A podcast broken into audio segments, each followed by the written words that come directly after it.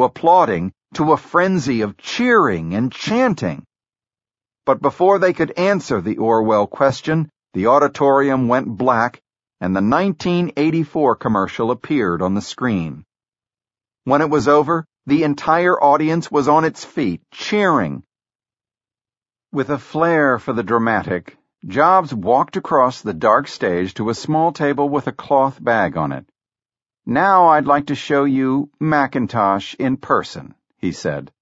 He took out the computer, keyboard, and mouse, hooked them together deftly, then pulled one of the new three and a half inch floppies from his shirt pocket.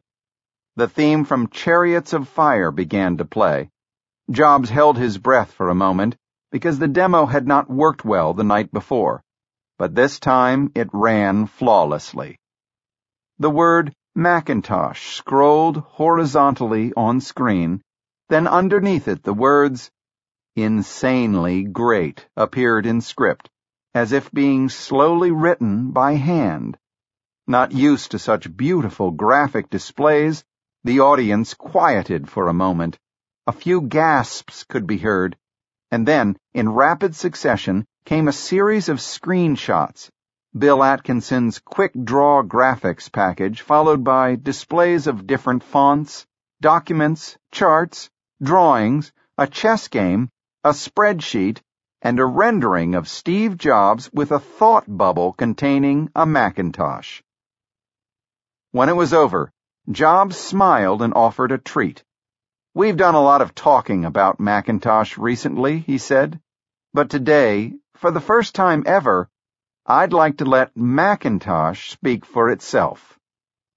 With that, he strolled back over to the computer, pressed the button on the mouse, and in a vibrato but endearing electronic deep voice, Macintosh became the first computer to introduce itself. "Hello, I'm Macintosh. It sure is great to get out of that bag," it began. The only thing it didn't seem to know how to do was to wait for the wild cheering and shrieks that erupted. Instead of basking for a moment, it barreled ahead. "Unaccustomed as I am to public speaking, I'd like to share with you a maxim I thought of the first time I met an I B M mainframe. Never trust a computer you can't lift." Once again, the roar almost drowned out its final lines. "Obviously, I can talk, but right now I'd like to sit back and listen. So it is with considerable pride that I introduce a man who's been like a father to me, Steve Jobs." Pandemonium erupted, with people in the crowd jumping up and down and pumping their fists in a frenzy.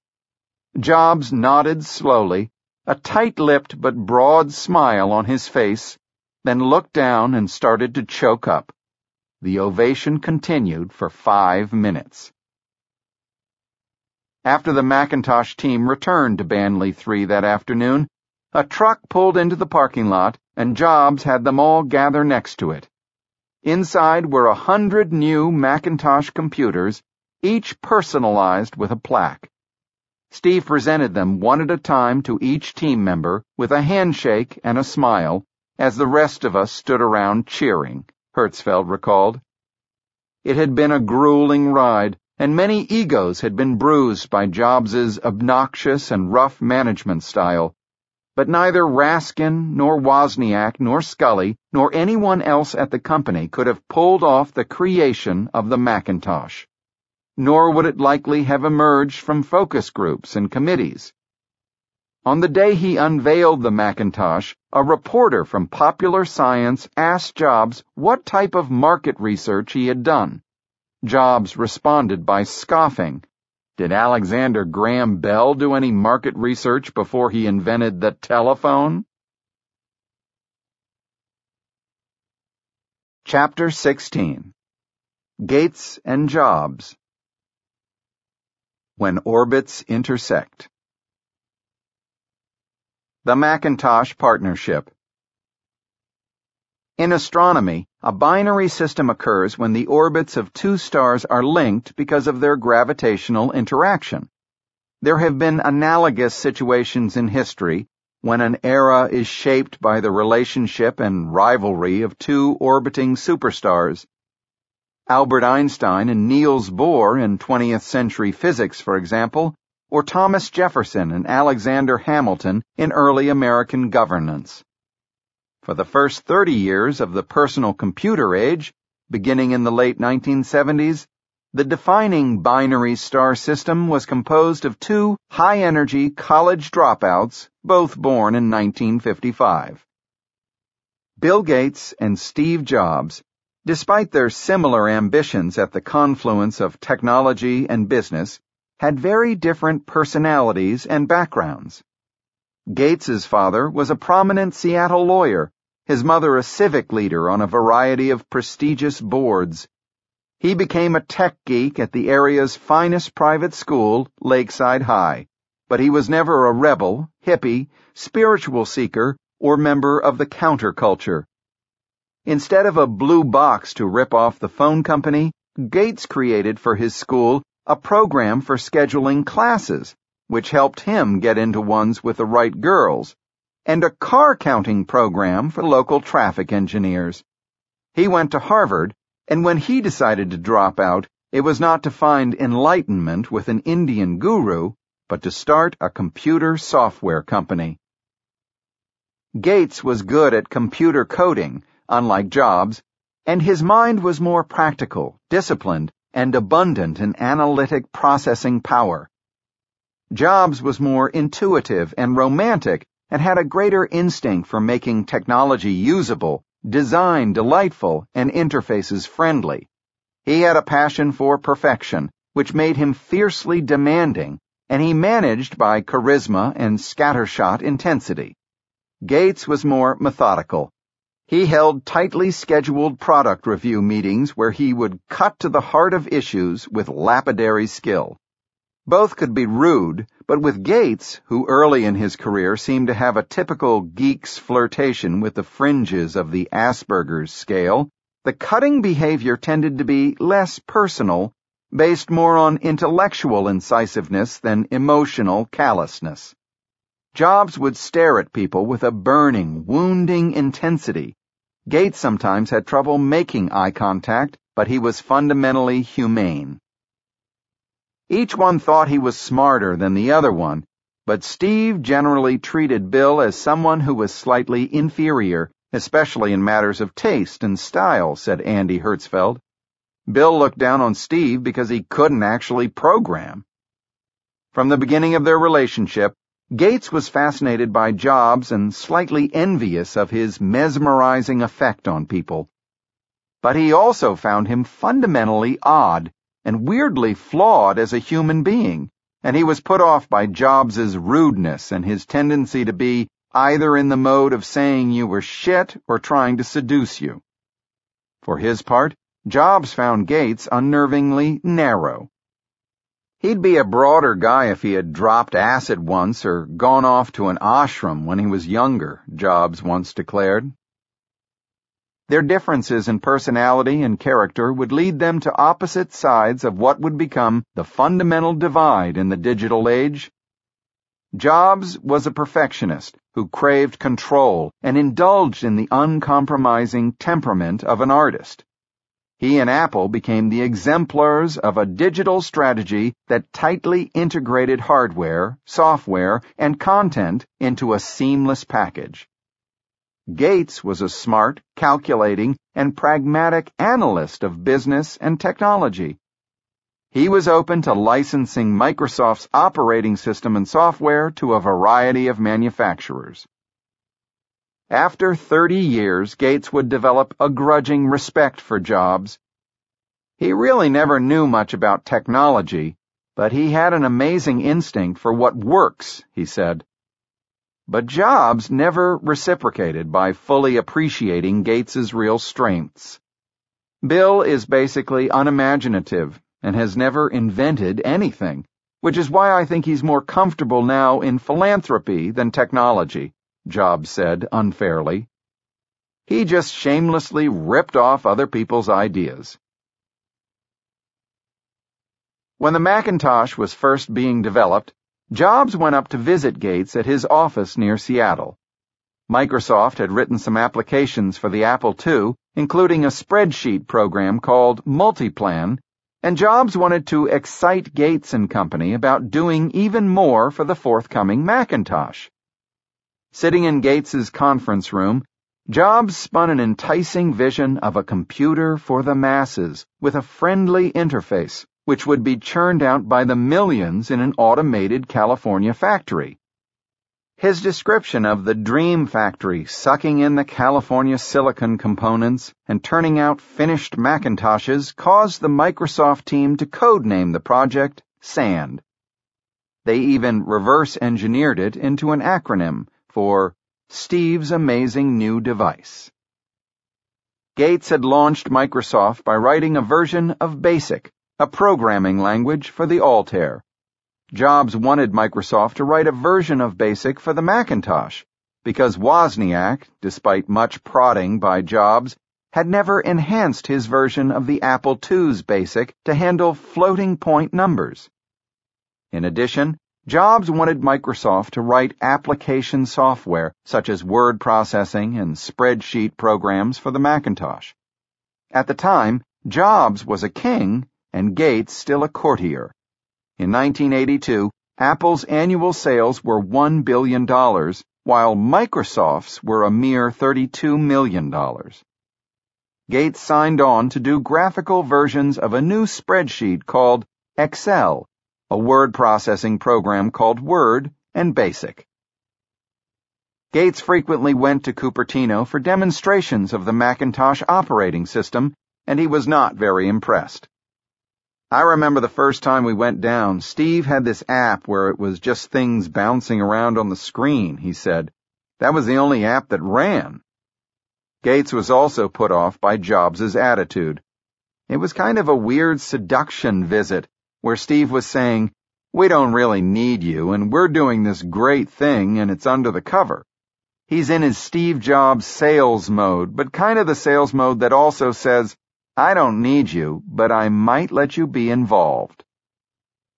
The Macintosh pirates found Gates hard to take. You could tell that Bill Gates was not a very good listener. He couldn't bear to have anyone explain how something worked to him. He had to leap ahead instead and guess about how he thought it would work, Hertzfeld recalled. They showed him how the Macintosh's cursor moves smoothly across the screen without flickering. "What kind of hardware do you use to draw the cursor?" Gates asked. Hertzfeld, who took great pride that they could achieve their functionality solely using software, replied, "We don't have any special hardware for it." Gates insisted that it was necessary to have special hardware to move the cursor that way. "So what do you say to somebody like that?" Bruce Horn, one of the Macintosh engineers, later said. "It made it clear to me that Gates was not the kind of person that would understand or appreciate the elegance of a Macintosh." Despite their mutual wariness, both teams were excited by the prospect that Microsoft would create graphical software for the Macintosh that would take personal computing into a new realm, and they went to dinner at a fancy restaurant to celebrate. Microsoft soon dedicated a large team to the task. "We had more people working on the Mac than he did," Gates said. "He had about fourteen or fifteen people. We had like twenty people. We really bet our life on it." And even though Jobs thought that they didn't exhibit much taste, the Microsoft programmers were persistent. "They came out with applications that were terrible," Jobs recalled, "but they kept at it, and they made them better." Eventually, Jobs became so enamored of Excel that he made a secret bargain with Gates. If Microsoft would make Excel exclusively for the Macintosh for two years and not make a version for I B M P Cs, then Jobs would shut down his team working on a version of BASIC for the Macintosh and instead indefinitely license Microsoft's BASIC. Gates smartly took the deal, which infuriated the Apple team, whose project got canceled and gave Microsoft a lever in future negotiations. For the time being, Gates and Jobs forged a bond. That summer they went to a conference hosted by the industry analyst Ben Rosen at a Playboy Club retreat in Lake Geneva, Wisconsin, where nobody knew about the graphical interfaces that Apple was developing.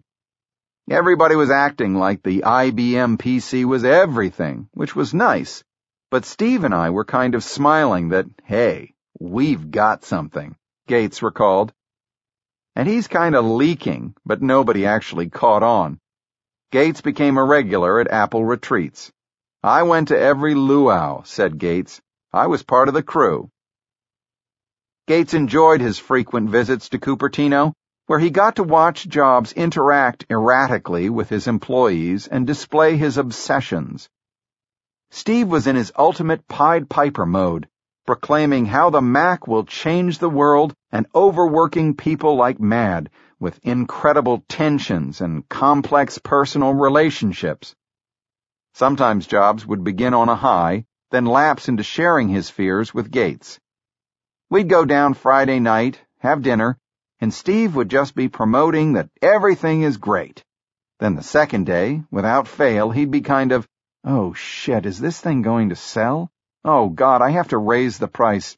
I'm sorry I did that to you, and my team is a bunch of idiots.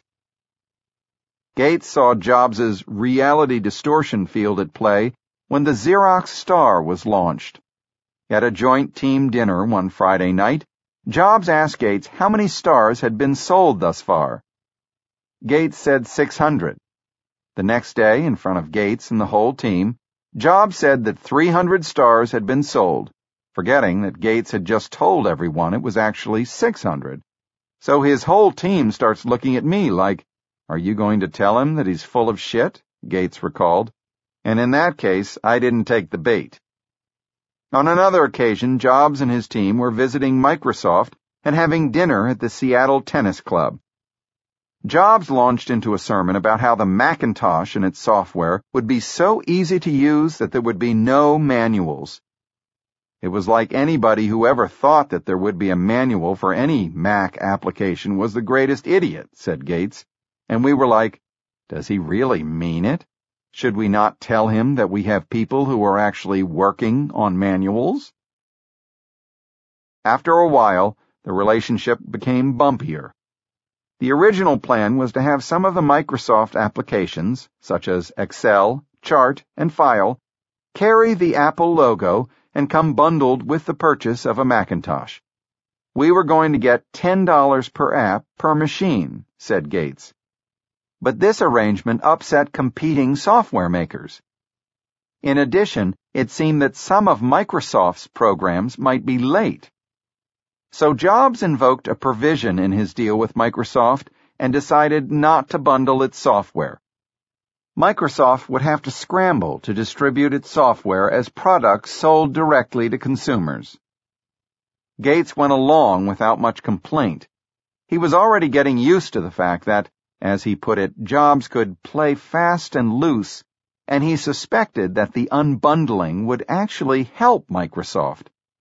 We could make more money selling our software separately, Gates said.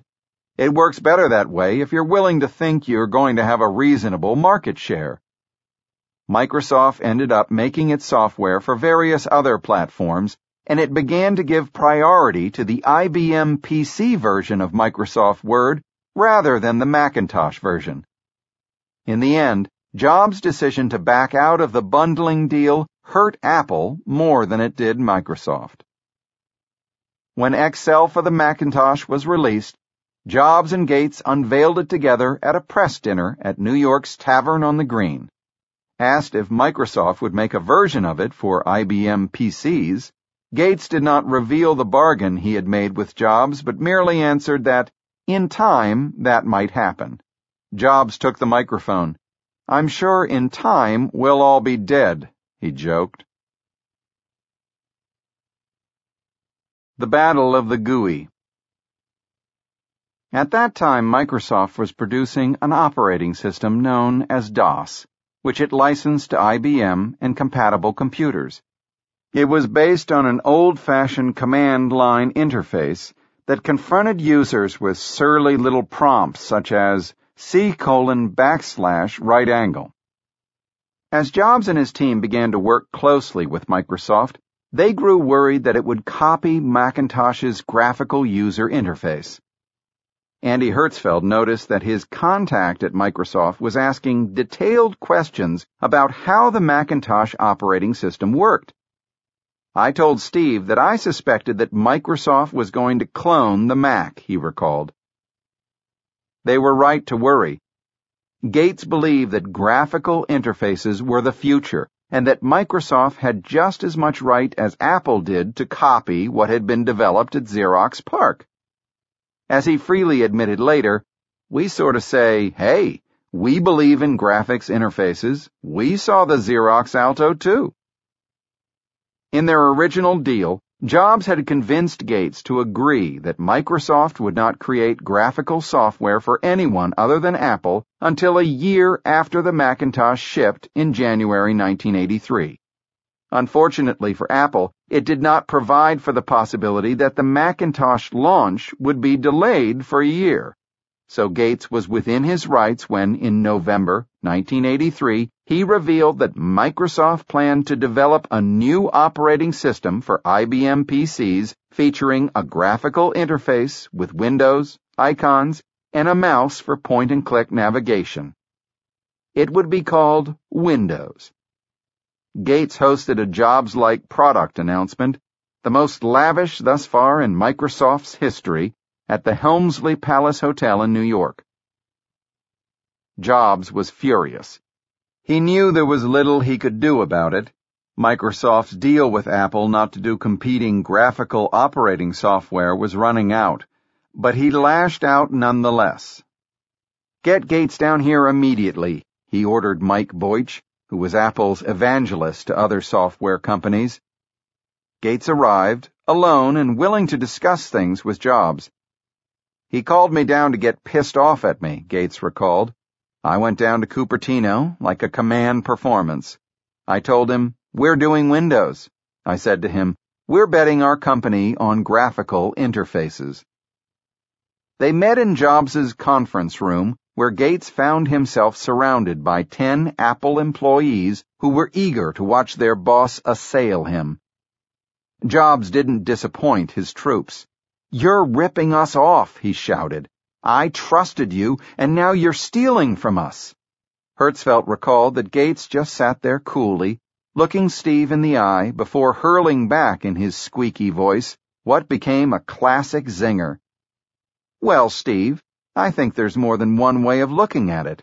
I think it's more like we both had this rich neighbor named Xerox, and I broke into his house to steal the T V set and found out that you had already stolen it." Gates' two-day visit provoked the full range of Jobs' emotional responses and manipulation techniques. It also made clear that the Apple-Microsoft symbiosis had become a scorpion dance, with both sides circling warily, knowing that a sting by either could cause problems for both. After the confrontation in the conference room, Gates quietly gave Jobs a private demo of what was being planned for Windows. "Steve didn't know what to say," Gates recalled. "He could either say, 'Oh, this is a violation of something,' but he didn't. He chose to say, 'Oh, it's actually really a piece of shit.'" Gates was thrilled, because it gave him a chance to calm Jobs down for a moment. "I said, 'Yes, it's a nice little piece of shit.'" So Jobs went through a gamut of other emotions. "During the course of this meeting, he's just ruder than shit," Gates said. "And then there's a part where he's almost crying like, 'Oh, just give me a chance to get this thing off.'" Gates responded by becoming very calm. "I'm good at when people are emotional. I'm kind of less emotional." As he often did when he wanted to have a serious conversation, Jobs suggested they go on a long walk. They trekked the streets of Cupertino, back and forth to De Anza College, stopping at a diner and then walking some more. "We had to take a walk, which is not one of my management techniques," Gates said. That was when he began saying things like, "Okay, okay, but don't make it too much like what we're doing." As it turned out, Microsoft wasn't able to get Windows one point oh ready for shipping until the fall of nineteen eighty-five. Even then, it was a shoddy product. It lacked the elegance of the Macintosh interface, and it had tiled windows rather than the magical clipping of overlapping windows that Bill Atkinson had devised. Reviewers ridiculed it, and consumers spurned it. Nevertheless, as is often the case with Microsoft products, persistence eventually made Windows better and then dominant. Jobs never got over his anger. "They just ripped us off completely, because Gates has no shame," Jobs told me almost thirty years later. Upon hearing this, Gates responded, "If he believes that, he really has entered into one of his own reality distortion fields." In a legal sense, Gates was right, as courts over the years have subsequently ruled. And on a practical level, he had a strong case as well. Even though Apple made a deal for the right to use what it saw at Xerox PARC, it was inevitable that other companies would develop similar graphical interfaces. As Apple found out, the look and feel of a computer interface design is a hard thing to protect. And yet Jobs' dismay was understandable. Apple had been more innovative, imaginative, elegant in execution, and brilliant in design. But even though Microsoft created a crudely copied series of products, it would end up winning the war of operating systems. This exposed an aesthetic flaw in how the universe worked. The best and most innovative products don't always win. A decade later, this truism cost Jobs to let loose a rant that was somewhat arrogant and over-the-top, but also had a whiff of truth to it. "The only problem with Microsoft is they just have no taste. They have absolutely no taste," he said. "I don't mean that in a small way. I mean that in a big way, in the sense that they don't think of original ideas, and they don't bring much culture into their product."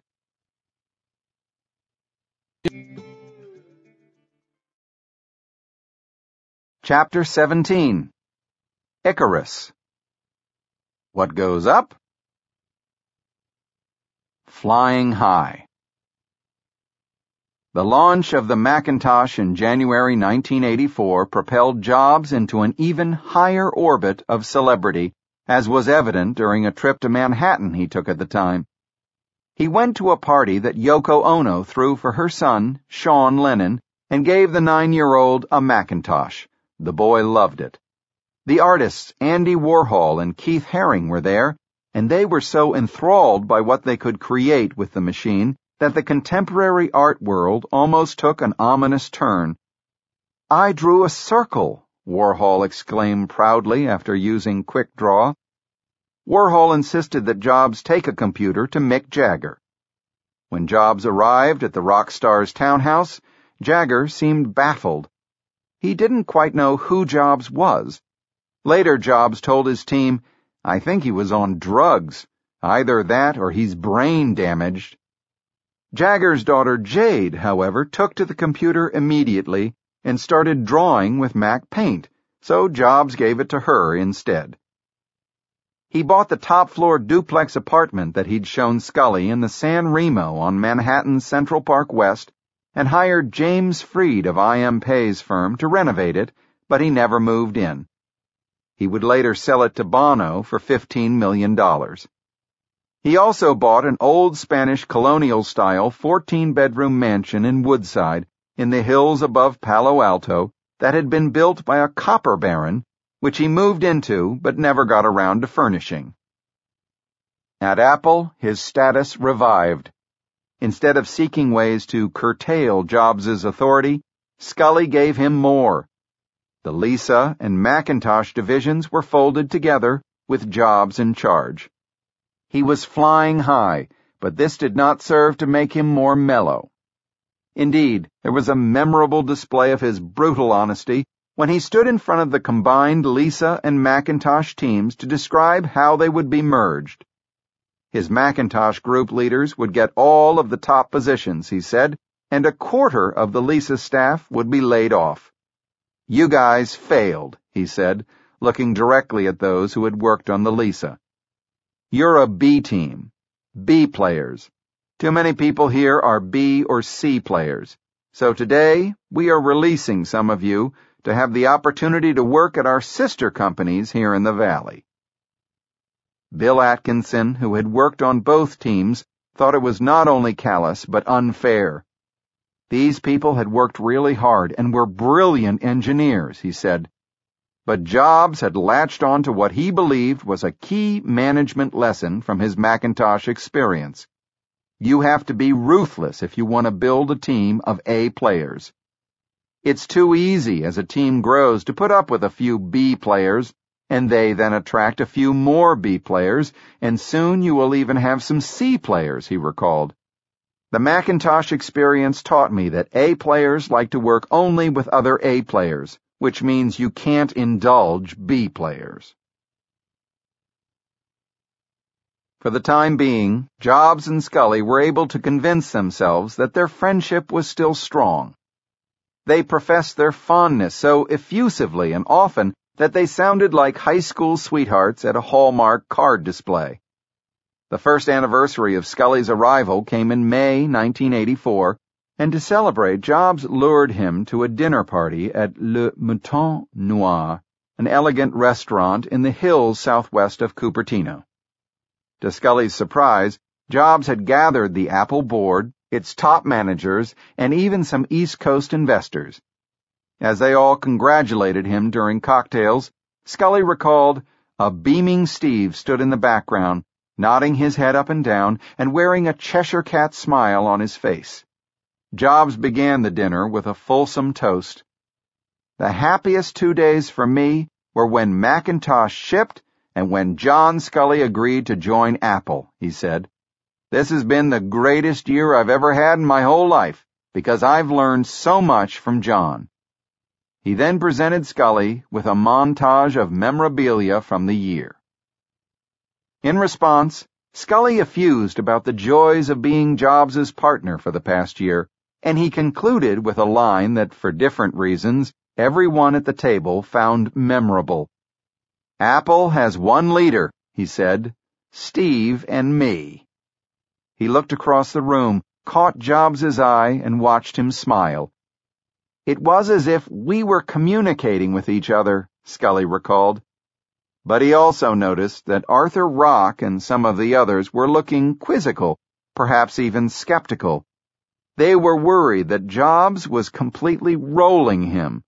They had hired Scully to control Jobs, and now it was clear that Jobs was the one in control. Scully was so eager for Steve's approval that he was unable to stand up to him, Rock recalled. Keeping Jobs happy and deferring to his expertise may have seemed like a smart strategy to Scully, but he failed to realize that it was not in Jobs' nature to share control. Deference did not come naturally to him. He began to become more vocal about how he thought the company should be run. At the nineteen eighty-four business strategy meeting, for example, he pushed to make the company's centralized sales and marketing staffs bid on the right to provide their services to the various product divisions. This would have meant, for example, that the Macintosh group could decide not to use Apple's marketing team and instead create one of its own. No one else was in favor, but Jobs kept trying to ram it through. "People were looking to me to take control, to get him to sit down and shut up, but I didn't," Scully recalled. As the meeting broke up, he heard someone whisper, "Why doesn't Scully shut him up?"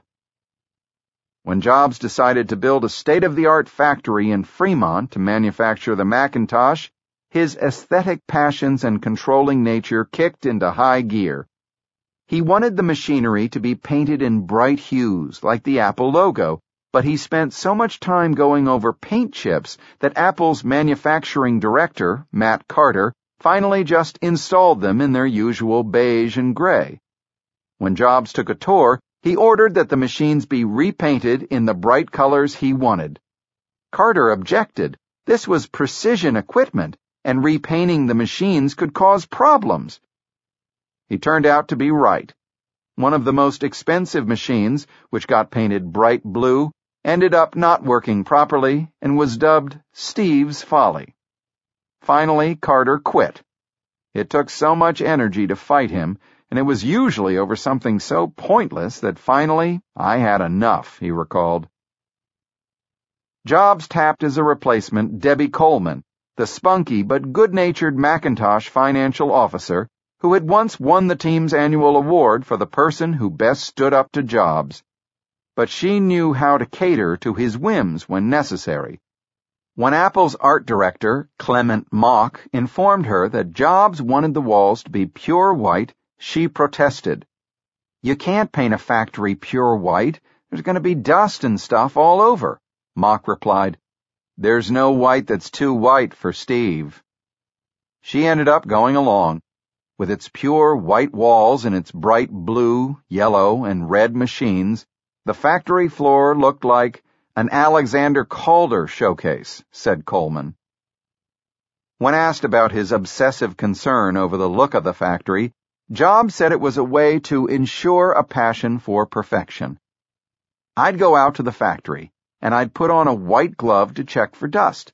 I'd find it everywhere, on machines, on the tops of the racks, on the floor, and I'd ask Debbie to get it cleaned. I told her I thought we should be able to eat off the floor of the factory." Well, this drove Debbie up the wall. She didn't understand why, and I couldn't articulate it back then. See, I'd been very influenced by what I'd seen in Japan. Part of what I greatly admired there, and part of what we were lacking in our factory, was a sense of teamwork and discipline. If we didn't have the discipline to keep that place spotless, then we weren't going to have the discipline to keep all these machines running. One Sunday morning, Jobs brought his father to see the factory. Paul Jobs had always been fastidious about making sure that his craftsmanship was exacting and his tools in order, and his son was proud to show that he could do the same. Coleman came along to give the tour. Steve was like beaming, she recalled. He was so proud to show his father this creation. Jobs explained how everything worked, and his father seemed truly admiring. He kept looking at his father, who touched everything and loved how clean and perfect everything looked. Things were not quite as sweet when Danielle Mitterrand toured the factory. The Cuba-admiring wife of France's socialist president, François Mitterrand, asked a lot of questions through her translator about the working conditions, while Jobs, who had grabbed Alan Rossman to serve as his translator, kept trying to explain the advanced robotics and technology. After Jobs talked about the just-in-time production schedules, she asked about overtime pay. He was annoyed, so he described how automation helped him keep down labor costs, a subject he knew would not delight her. "Is it hard work?" she asked. "How much vacation time do they get?" Jobs couldn't contain himself. "If she's so interested in their welfare," he said to her translator, "tell her she can come work here any time." The translator turned pale and said nothing. After a moment, Rossman stepped in to say, in French, "Monsieur Jobs says he thanks you for your visit and your interest in the factory." Neither Jobs nor Madame Mitterrand knew what happened, Rossman recalled, but her translator looked very relieved. Afterward, as he sped his Mercedes down the freeway toward Cupertino, Jobs fumed to Rossman about Madame Mitterrand's attitude. At one point, he was going just over one hundred miles per hour when a policeman stopped him and began writing a ticket. After a few minutes, as the officer scribbled away, Jobs honked.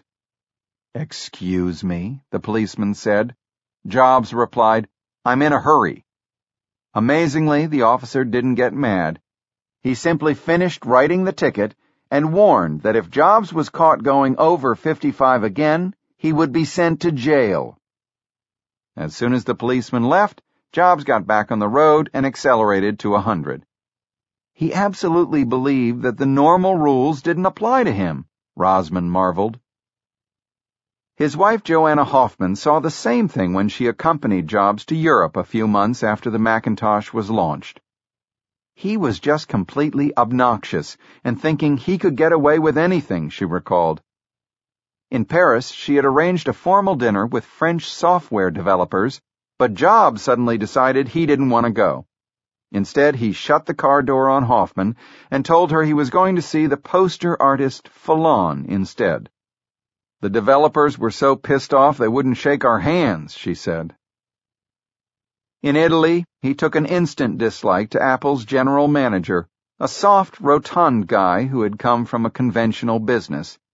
Jobs told him bluntly that he was not impressed with his team or his sales strategy. "You don't deserve to be able to sell the Mac," Jobs said coldly. But that was mild compared to his reaction to the restaurant the hapless manager had chosen. Jobs demanded a vegan meal, but the waiter very elaborately proceeded to dish out a sauce filled with sour cream. Jobs got so nasty that Hoffman had to threaten him. She whispered that if he didn't calm down, she was going to pour her hot coffee on his lap. The most substantive disagreements Jobs had on the European trip concerned sales forecasts. Using his reality distortion field, Jobs was always pushing his team to come up with higher projections. He kept threatening the European managers that he wouldn't give them any allocations unless they projected bigger forecasts. They insisted on being realistic, and Hoffman had to referee. By the end of the trip, "My whole body was shaking uncontrollably," Hoffman recalled. It was on this trip that Jobs first got to know Jean-Louis Gassée, Apple's manager in France. Gassée was among the few to stand up successfully to Jobs on the trip. "He has his own way with the truth," Gassée later remarked. "The only way to deal with him was to out-bully him." When Jobs made his usual threat about cutting down on France's allocations if Gassée didn't jack up sales projections, Gassée got angry. "I remember grabbing his lapel and telling him to stop, and then he backed down. I used to be an angry man myself. I am a recovering assaholic, so I could recognize that in Steve." Gassée was impressed, however, at how Jobs could turn on the charm when he wanted to. François Mitterrand had been preaching the gospel of informatique pour tous, computing for all, and various academic experts in technology such as Marvin Minsky and Nicholas Negroponte came over to sing in the choir. Jobs gave a talk to the group at the Hotel Bristol and painted a picture of how France could move ahead if it put computers in all of its schools. Paris also brought out the romantic in him. Both Gassée and Negroponte tell tales of him pining over women while there. Falling. After the burst of excitement that accompanied the release of Macintosh, its sales began to taper off in the second half of nineteen eighty-four. The problem was a fundamental one. It was a dazzling but woefully slow and underpowered computer, and no amount of hoopla could mask that. Its beauty was that its user interface looked like a sunny playroom rather than a somber dark screen with sickly green pulsating letters and surly command lines. But that led to its greatest weakness.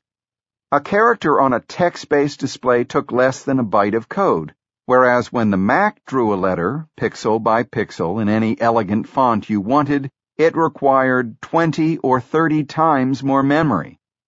The Lisa handled this by shipping with more than one thousand K RAM, whereas the Macintosh made do with one hundred twenty-eight K. Another problem was the lack of an internal hard disk drive. Jobs had called Joanna Hoffman a Xerox bigot when she fought for such a storage device. He insisted that the Macintosh have just one floppy disk drive. If you wanted to copy data, you could end up with a new form of tennis elbow from having to swap floppy disks in and out of the single drive. In addition, the Macintosh lacked a fan, another example of Jobs's dogmatic stubbornness. Fans, he felt, detracted from the calm of a computer. This caused many component failures and earned the Macintosh the nickname the Beige Toaster, which did not enhance its popularity. It was so seductive that it had sold well enough for the first few months, but when people became more aware of its limitations, sales fell. As Hoffman later lamented, the reality distortion field can serve as a spur, but then reality itself hits. At the end of nineteen eighty-four, with Lisa sales virtually non-existent and Macintosh sales falling below ten thousand a month, Jobs made a shoddy and atypical decision out of desperation. He decided to take the inventory of unsold Lisas, graft on a Macintosh emulation program, and sell them as a new product, the Macintosh X L. Since the Lisa had been discontinued and would not be restarted, it was an unusual instance of Jobs producing something that he did not believe in. I was furious because the Mac X L wasn't real, said Hoffman. It was just to blow the excess Lisas out the door. It sold well, and then we had to discontinue the horrible hoax, so I resigned. The dark mood was evident in the ad that was developed in January nineteen eighty-five, which was supposed to reprise the anti-I B M sentiment of the resonant nineteen eighty-four ad. Unfortunately, there was a fundamental difference. The first ad had ended on a heroic, optimistic note, but the storyboards presented by Lee Clow and Jay Chiat for the new ad, titled Lemmings, showed dark-suited, blindfolded corporate managers marching off a cliff to their death. From the beginning, both Jobs and Scully were uneasy. It didn't seem as if it would convey a positive or glorious image of Apple, but instead would merely insult every manager who had bought an I B M. Jobs and Scully asked for other ideas, but the agency folks pushed back. You guys didn't want to run nineteen eighty-four last year, one of them said. According to Scully, Lee Clow added, I will put my whole reputation, everything, on this commercial. When the filmed version, done by Ridley Scott's brother Tony, came in, the concept looked even worse. The mindless managers marching off the cliff were singing a funeral-paced version of the Snow White song, Hi-Ho, Hi-Ho, and the dreary filmmaking made it even more depressing than the storyboards portended. I can't believe you're going to insult business people across America by running that, Debbie Coleman yelled at Jobs when she saw the ad. At the marketing meetings, she stood up to make her point about how much she hated it. I literally put a resignation letter on his desk. I wrote it on my Mac. I thought it was an affront to corporate managers. We were just beginning to get a toehold with desktop publishing. Nevertheless, Jobs and Scully bent to the agency's entreaties and ran the commercial during the Super Bowl. They went to the game together at Stanford Stadium with Scully's wife, Lizzie, who couldn't stand Jobs, and Jobs' new girlfriend, Tina Redzi. When the commercial was shown near the end of the fourth quarter of a dreary game, the fans watched on the overhead screen and had little reaction. Across the country, most of the response was negative. It insulted the very people Apple was trying to reach, the president of a market research firm told Fortune. Apple's marketing manager suggested afterward that the company might want to buy an ad in the Wall Street Journal apologizing. Jay Chiat threatened that if Apple did that, his agency would buy the facing page and apologize for the apology. Jobs' discomfort with both the ad and the situation at Apple in general was on display when he traveled to New York in January to do another round of one-on-one press interviews. Andy Cunningham from Regis McKenna's firm was in charge of handholding and logistics at the Carlisle. When Jobs arrived, he told her that his suite needed to be completely redone, even though it was ten p.m. and the meetings were to begin the next day.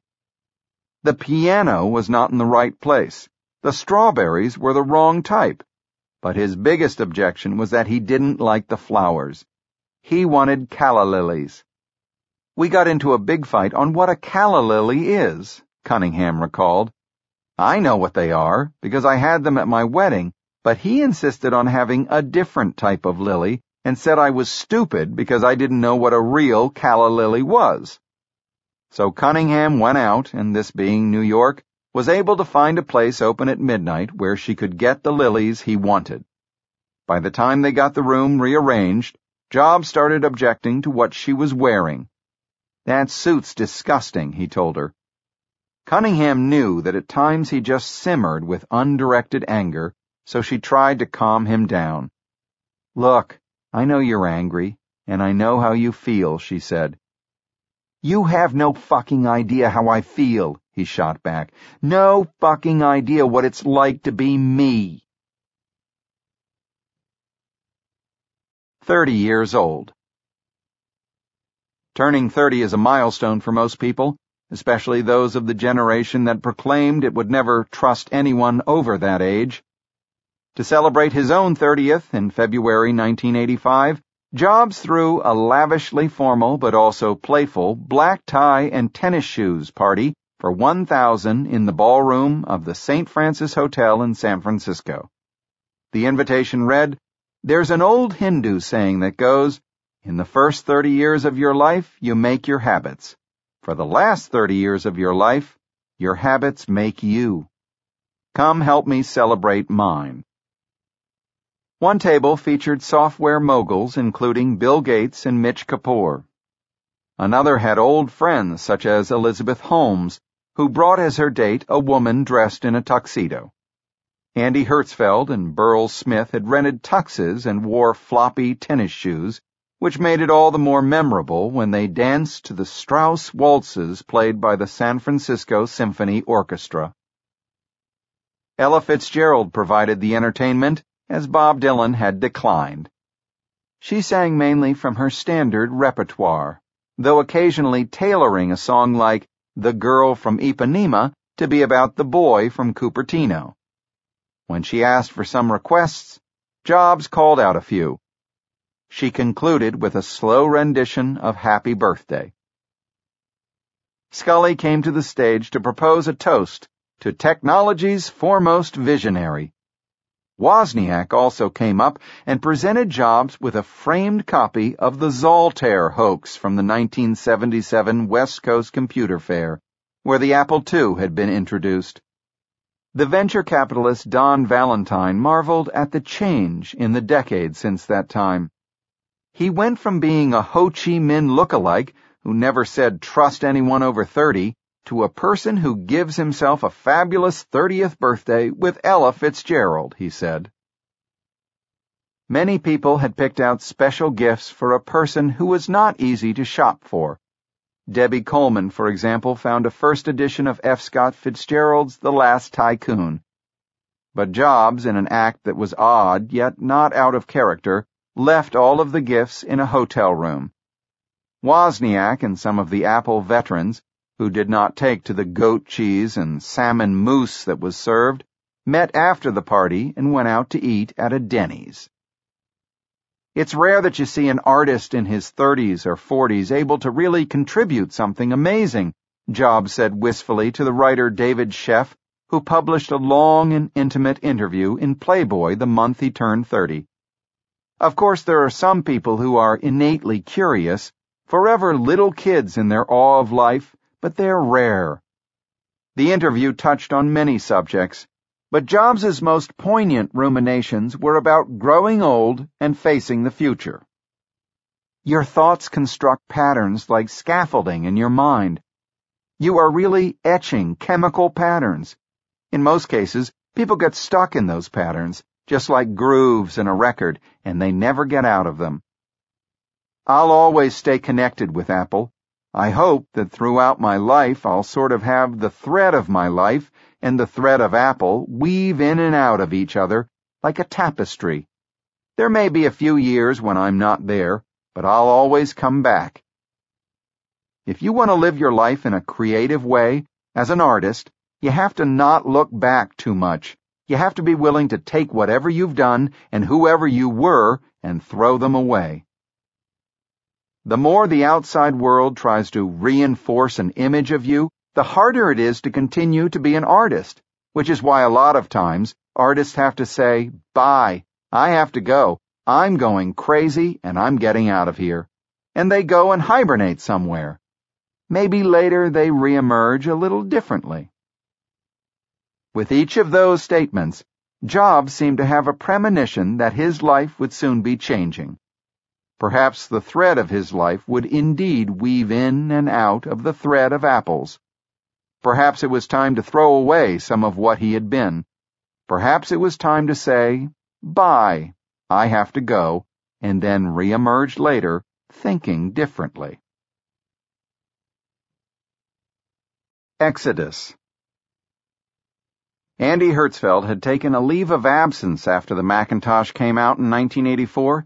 He needed to recharge his batteries and get away from his supervisor, Bob Belville, whom he didn't like.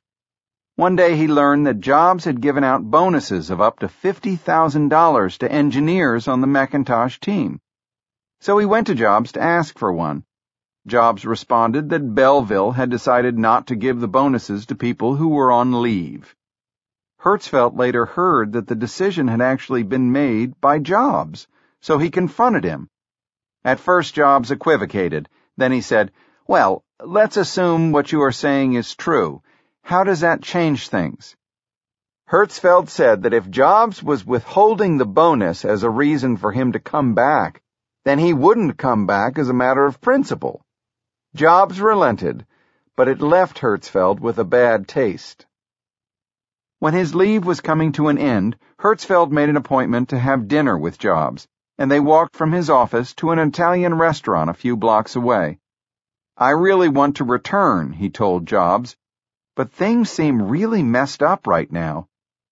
Jobs was vaguely annoyed and distracted, but Hertzfeld plunged ahead.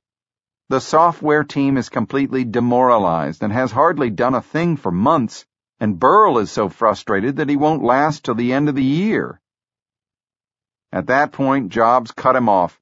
"You don't know what you're talking about," he said. "The Macintosh team is doing great, and I'm having the best time of my life right now. You're just completely out of touch." His stare was withering, but he also tried to look amused at Hertzfeld's assessment. "If you really believe that, I don't think there's any way that I can come back," Hertzfeld replied glumly. "The Mac team that I want to come back to doesn't even exist anymore." "The Mac team had to grow up, and so do you," Jobs replied. "I want you to come back, but if you don't want to, that's up to you. You don't matter as much as you think you do anyway." Hertzfeld didn't come back. By early nineteen eighty-five, Burl Smith was also ready to leave. He had worried that it would be hard to quit if Jobs tried to talk him out of it. The reality distortion field was usually too strong for him to resist. So he plotted with Hertzfeld how he could break free of it. "I've got it," he told Hertzfeld one day. "I know the perfect way to quit that will nullify the reality distortion field. I'll just walk into Steve's office, pull down my pants, and urinate on his desk. What could he say to that? It's guaranteed to work." The betting on the Mac team was that even brave Burl Smith would not have the gumption to do that. When he finally decided he had to make his break around the times of Jobs' birthday bash, he made an appointment to see Jobs. He was surprised to find Jobs smiling broadly when he walked in. "Are you going to do it? Are you really going to do it?" Jobs asked. He had heard about the plan. Smith looked at him. "Do I have to? I'll do it if I have to." Jobs gave him a look, and Smith decided it wasn't necessary. So he resigned less dramatically and walked out on good terms. He was quickly followed by another of the great Macintosh engineers, Bruce Horn. When Horn went in to say goodbye, Jobs told him, "Everything that's wrong with the Mac is your fault." Horn responded, "Well, actually, Steve, a lot of the things that are right with the Mac are my fault, and I had to fight like crazy to get those things in." "You're right," admitted Jobs. "I'll give you fifteen thousand shares to stay." When Horn declined the offer, Jobs showed his warmer side. "Well, give me a hug," he said, and so they hugged. But the biggest news that month was the departure from Apple, yet again, of its co-founder, Steve Wozniak. Wozniak was then quietly working as a mid-level engineer in the Apple two division, serving as a humble mascot of the roots of the company and staying as far away from management and corporate politics as he could. He felt with justification that Jobs was not appreciative of the Apple two, which remained the cash cow of the company and accounted for seventy percent of its sales at Christmas nineteen eighty-four. People in the Apple two group were being treated as very unimportant by the rest of the company, he later said. This was despite the fact that the Apple two was by far the largest selling product in our company for ages, and would be for years to come. He even roused himself to do something out of character. He picked up the phone one day and called Scully, berating him for lavishing so much attention on Jobs and the Macintosh division. Frustrated, Wozniak decided to leave quietly to start a new company that would make a universal remote control device he had invented. It would control your television, stereo, and other electronic devices with a simple set of buttons that you could easily program. He informed the head of engineering at the Apple two division, but he didn't feel he was important enough to go out of channels and tell Jobs or Markula. So Jobs first heard about it when the news leaked in the Wall Street Journal. In his earnest way, Wozniak had openly answered the reporters' questions when he called. Yes, he said, he felt that Apple had been giving short shrift to the Apple two division. Apple's direction has been horrendously wrong for five years, he said. Less than two weeks later, Wozniak and Jobs traveled together to the White House, where Ronald Reagan presented them with the first National Medal of Technology. The president quoted what President Rutherford Hayes had said when first shown a telephone. An amazing invention. But who would ever want to use one? And then quipped, I thought at the time that he might be mistaken. Because of the awkward situation surrounding Wozniak's departure, Apple did not throw a celebratory dinner afterward. So Jobs and Wozniak went for a walk afterward and ate at a sandwich shop. They chatted amiably, Wozniak recalled, and avoided any discussion of their disagreements. Wozniak wanted to make the parting amicable, it was his style, so he agreed to stay on as a part-time Apple employee at a twenty thousand dollars salary and represent the company at events and trade shows. That could have been a graceful way to drift apart, but Jobs could not leave well enough alone. One Saturday, a few weeks after they had visited Washington together, Jobs went to the new Palo Alto studios of Hartmut Esslinger, whose company Frog Design